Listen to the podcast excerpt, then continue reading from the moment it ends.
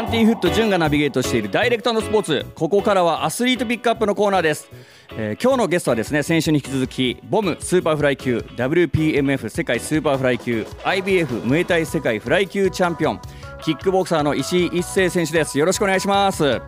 ろしくお願いします。今週はですねまあ先週の最後の方に、えーお聞きしたんですけども、はい。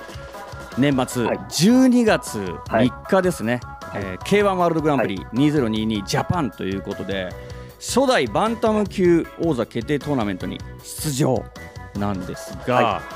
この K1 という団体を石井選手、まあ、選んだのは、まあ、先週も言いましたけども K1 の世界チャンピオンになりたいっていうのがあったんですけど、それまでは結構、はい。ライズに出たりとかっていうところあったと思うんですけど、はい。このタイミングになったのは何か理由があるんですか、まあ、あの、去年、ライズさんには出させていただいて、まあ、トーナメント、えっ、と、出て、それこそ、先週お話した大崎和樹選手をやったんですけど、で、その後に、11月、ボムさんに、えっ、と、ムエタイ大会に出させていただいて、まあ、それまではこう、ライズに出るか、みたいなこともあったんですけど、まあ、あの、チームと話し合った結果とか、あと、ライズさんからの、まあ、オファーのタイミングとかが、ちょっとやっぱり行き違いがあったので、そこから、ムエタイ主戦場にしていたときに、K1 さんからちょうどお話をいただいて、うんで、これからちょっとバンタム級を盛り上げていきたいんですって、あの、ちょっとお声かけいただいて、で、まあ、あの、本当に僕が始めたきっかけのマサト選手で、K1 の世界チャンピオンになるっていう、すごい夢があったので、まあ、そこをまずは叶えたいということで、うん。はい、いやこの選ばせていただきました。K1 ワールドグランプリ2022ジャパンということでこの1日で世界チャンピオンを決める大会なんですがこの日はこの決勝まで進めば1日で3試合はい。あると思うんですけどこのはい。1日で3試合複数試合やった経験って今まであるんですか？いや、もう、子供のアマチュアのトーナメントしかないですね。あそうなんですね。ただもうこの1日3試合って1日1試合でもこう、はい。生死をかけた戦いになると思うんですけどそれを3試合やるっていうのは、い、ろんな覚悟を持って戦わないといけないと思うんですけど、はいこのですね。1日3試合石井選手は今どのようにこうプラン立てしてますか、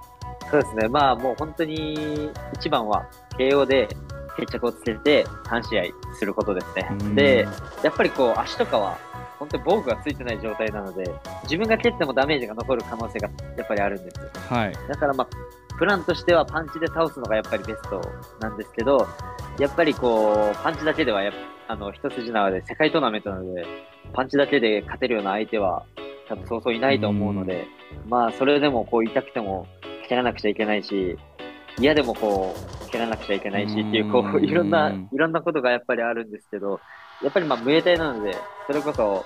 あの、3週間に1回のペースでやったりとか、他の選手よりはやっぱり体も強いと思うし、うん。こう今まで積み重ねてきたものがすごいあるので、それをこう前面に出して、お前とは違うぞっていうところをはい。こう見せたいなとは思ってますね。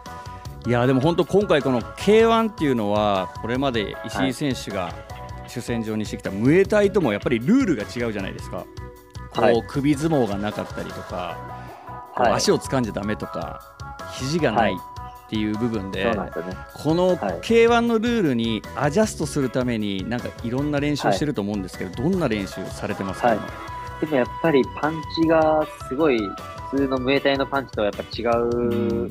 ように練習してます。あの、ボクシングをメインではい。結構やってますね。で、えっ、と、キックは、まあ、あの、普段通りこう、ジムでムエタイのキックをやるんですけど、やっぱりキャッチはないので、まあ、キャッチがないことに関してはもう嫌と感じることは何もないんですけど、やっぱりこう、パンチをすごい、いかに早く強く打つかっていう練習はすごい心がけてやってます。うん。じゃあなんかそのはい。ボクシングジムとかになんか出稽古に行ったりとかってそういうこととかもされたりとかするんですか、そうです。えっと、こっち福岡には、やっぱりみんな東京とか大阪とかに、あの、福岡からも出ちゃう、選手が出ちゃうのうん。で、選手がいないので、僕が通ってた東福岡高校ってあるんですけど、はい東福岡高校のボクシング部に、あの、お世話になってます。えー、そそうなんですねはい。やっぱりこう K1 対策としてボクシングやってスキルが上がってるっていう実感はあったりとかしますか、やっぱり全然違いますね、今は。うんあの、数ヶ月前の自分と今の自分じゃパンチも全然違うし、やっぱり高校ボクシングってアマチュアなので、すごいこう、早いんですよね。はい。あの、プロと違って一発で倒すとかじゃなくて、やっぱりポイント制なのもあるので、すごい速くてカウンターとかも、やっぱなんかプロより上手いんじゃないかなってこう、すごく感じるんですけど、なんで、まあ、その子たちと結構、1日に10ラウンドぐらいやってるので、はい。すごい勉強になります。えーじゃあもうそのパンチスキルが今回の K1 ワールドグランプリジャパンで見えると、はいえー石井選手はですね、1回戦でエクアドルのオスカル・ボルケス選手と対戦するんですけども、はい。この南米の選手と試合をしたことって今まで経験あるんですか、ない。全くないですか？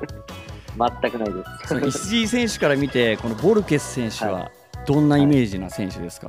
そうですね、やっぱりもう南米ならではのこう体の強さがうん。すごいあるなっていう。で、なんか本当に53キロなのかなっていう体をしてるので、あのーまあ、フィジカルであんまりこう負けることも特にないんですけど、でも今回 K1 って首相撲もないし、だから本当の体の強さっていうのが結構大事になってくるんですけど、まあ、印象としては MMA もボクシングもキックボクシングもやってる選手なので、すごいタフで、うん。あの、いろんな回転技とか、こうパンチのコンビネーションとか、日本にはないコンビネーションとかを打ってくるので、そこだけはこう気をつけたいなとう思う。ん確かにはあの写真を見たときにめちゃくちゃ分厚いなって思ったんですよ、体が。横幅でかみたいな。そうっすよね。しかもこれがまたその対峙した時により大きく見える可能性もあるじゃないですか、この前日計量から次の日で多分全く体型が多分違ってくると思うんですよ。はいまあ、そういう部分でまあパワーとか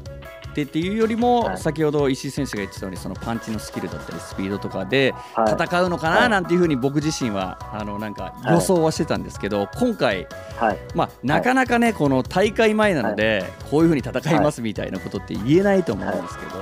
はい。こうどのように戦っていこうとイメージしてますか、まあ、今のプランの中ではもうスピードで圧倒して、もう一発も当てさせないイうんメージをしてます。で、隙をついたところで、僕の得意なボディとうん膝、アッパー、フック。まあなんか、すごい、あの、構え方はすごい横に開いてるので、縦の攻撃も当たるんじゃないかなっていう。うんだからアッパーとか、ボディとかをこう散らしながら隙を作って、最後はなんか大技とかで締めたいですね。ハイキックとか当たるんじゃないかなと思ってます。そういうところももう好きですわ、もうプロですね、こう見せる試合というか、はい、やっぱりこう、プロとしてはい見せていきたいっていう気持ちもやっぱりあるんですね、石井選手は。そうですね。やっぱりもう、あの、試合を見てて思うんですけど、まあ、プロなので、やっぱりお客さんを喜ばせなくちゃいけない。まあ、勝つことがやっぱり前提なんですけど、あの、まあ、僕は特に結構熱くなっちゃうので、すごい打ち合いとかになっちゃうんですけど、まあでも、そういう試合をして、他の人からなんか批判を受けたこともないので、まあ僕のスタイルは結構、あの、お客さん受けするスタイルなのかなとも思いますし、やっぱりプロである以上、勝ち以上にすごいものを見せないと、やっぱりお客さんはついてこないし、あの、マサト選手だって、タケル選手だって、天心君みたいな、あの、そんな大スターにはなれないと思ってるので、勝ち以上のものをあの見せようって心がけてます。いや僕今その正人選手や武選手や天心選手のようになれないかもしれないですけどって言ってたんですけど、僕はめちゃくちゃなれると思ってるんですよね、ファンとして。もうはい。それこそ12年12歳の時にポストはい。正人みたいな言われ方であったりとか、そはい。の西,、はい。西の振動という言われ方だであったりとかされてると思うんですけど、でも本当にそれぐらいファイトスタイルも僕本当大好きでまさにそのネクストは石井選手なんじゃないかなっていうふうに僕自身注目してまして、あ本当もう本当この K1 ワールドグランプリは石井選手のための大会なんじゃないかっていうぐらい僕は思ってるんですよね。いや本当に ありがとうございます。いやただこの大会まで まあ2ヶ月弱ということで、はいその得意な部分とかはもちろんこう研ぎ澄まされてどんどんどんどんスキルっていうのは向上していくとは思うんですけど現在はいその自分の中でご自身の課題としているところとかっていうのはありますか？はい。やっぱり、そう打ち合ってくる相手とかに、なんか前のめりになって打ち合っちゃったり、うんあの、もうガードとかをしなくなってしまう自分がいたり、もうもらってもいいやっていう浅い考えというか、それで、あの、去年のトーナメントを待ってるので、あの、そういうのなしにもう本当に、硬い意思一世を作らなくちゃいけないなって、うん。もうブレずに何ももらわず圧倒して勝つみたいな、そんな自分を今作り上げてます。難しいですよね、この見せる試合をしないといけないんで、もう熱くなって打ち合わないといけないとか、こうガードを避けて、結構こう挑発したりとかっていうところもあったりとかすると思うんですけど、ただやっぱ勝たないといけないっていう部分で、はい、そういう硬さもやっぱり必要だななんていうふうに。そうですね、硬いけど、なんかやっぱりこう、もらわずに当てて、最後は大技で締めるって、そんな選手がやっぱもう理想の選手じゃないですか、その理想の選手にならなくちゃいけないなってこう、まあ、K1 の世界チャンピオンになる以上は、それを意識してやってます。石井選手、ズバリこの K1 ワールドグランプリ、はい、バンタム級王座決定トーナメントに向けてですね、はい、意気込みをお願いいたします。はいえー、始めた頃からあの夢である K1 の世界チャンピオンに届く日がやってきたので、この夢を叶えるために残り1ヶ月、ちょっと気を引き締めて頑張ります。あ違うか、ちょっと。いや、全然大丈夫です。ありがとうございます。はい。えー、そしてですね、まあ、もちろんこの K1 ワールドグランプリが終わった後も、この石井選手の現役生活っていうのは、はい、格闘生活、格闘人生っていうのは続いていくと思うんですけども、はいこの格闘家としての、まあ、今後の野望というか、もう最終的なこの目標みたいなのがあればお聞かせください。えっと、まあ、僕は、まあ、まずはこう K1 の世界チャンピオンになって、大崎君だったり、まあ、牧鳥選手も人選手とかいるので、その選手はまた違うなんてライズさんとかにいるので、まあ、まずは K1 世界チャンピオンになってからそれを言わせていただきたいと思うんですけど、あの、また第2回目のザマッチだったり、そういうのがみんな見たいって思わせるような選手になるのが一つと、僕はムエタイを戦場にしてるので、ムエタイの評価もすごいしてほしくて、うん、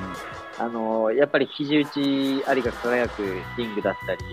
えっ、ー、と、そういうルールが認知されるこの格闘技会になってほしいので、まあ、あの、野球でいうセリーグ、パリーグみたいなのがあるじゃないですか。はい、キックの一つ筋が通ったあの団体と、ムエタイのこの一本、有名な団体が、こう力を合わせて交流戦なんとかもやったら面白いんじゃないかなって思ってるんで、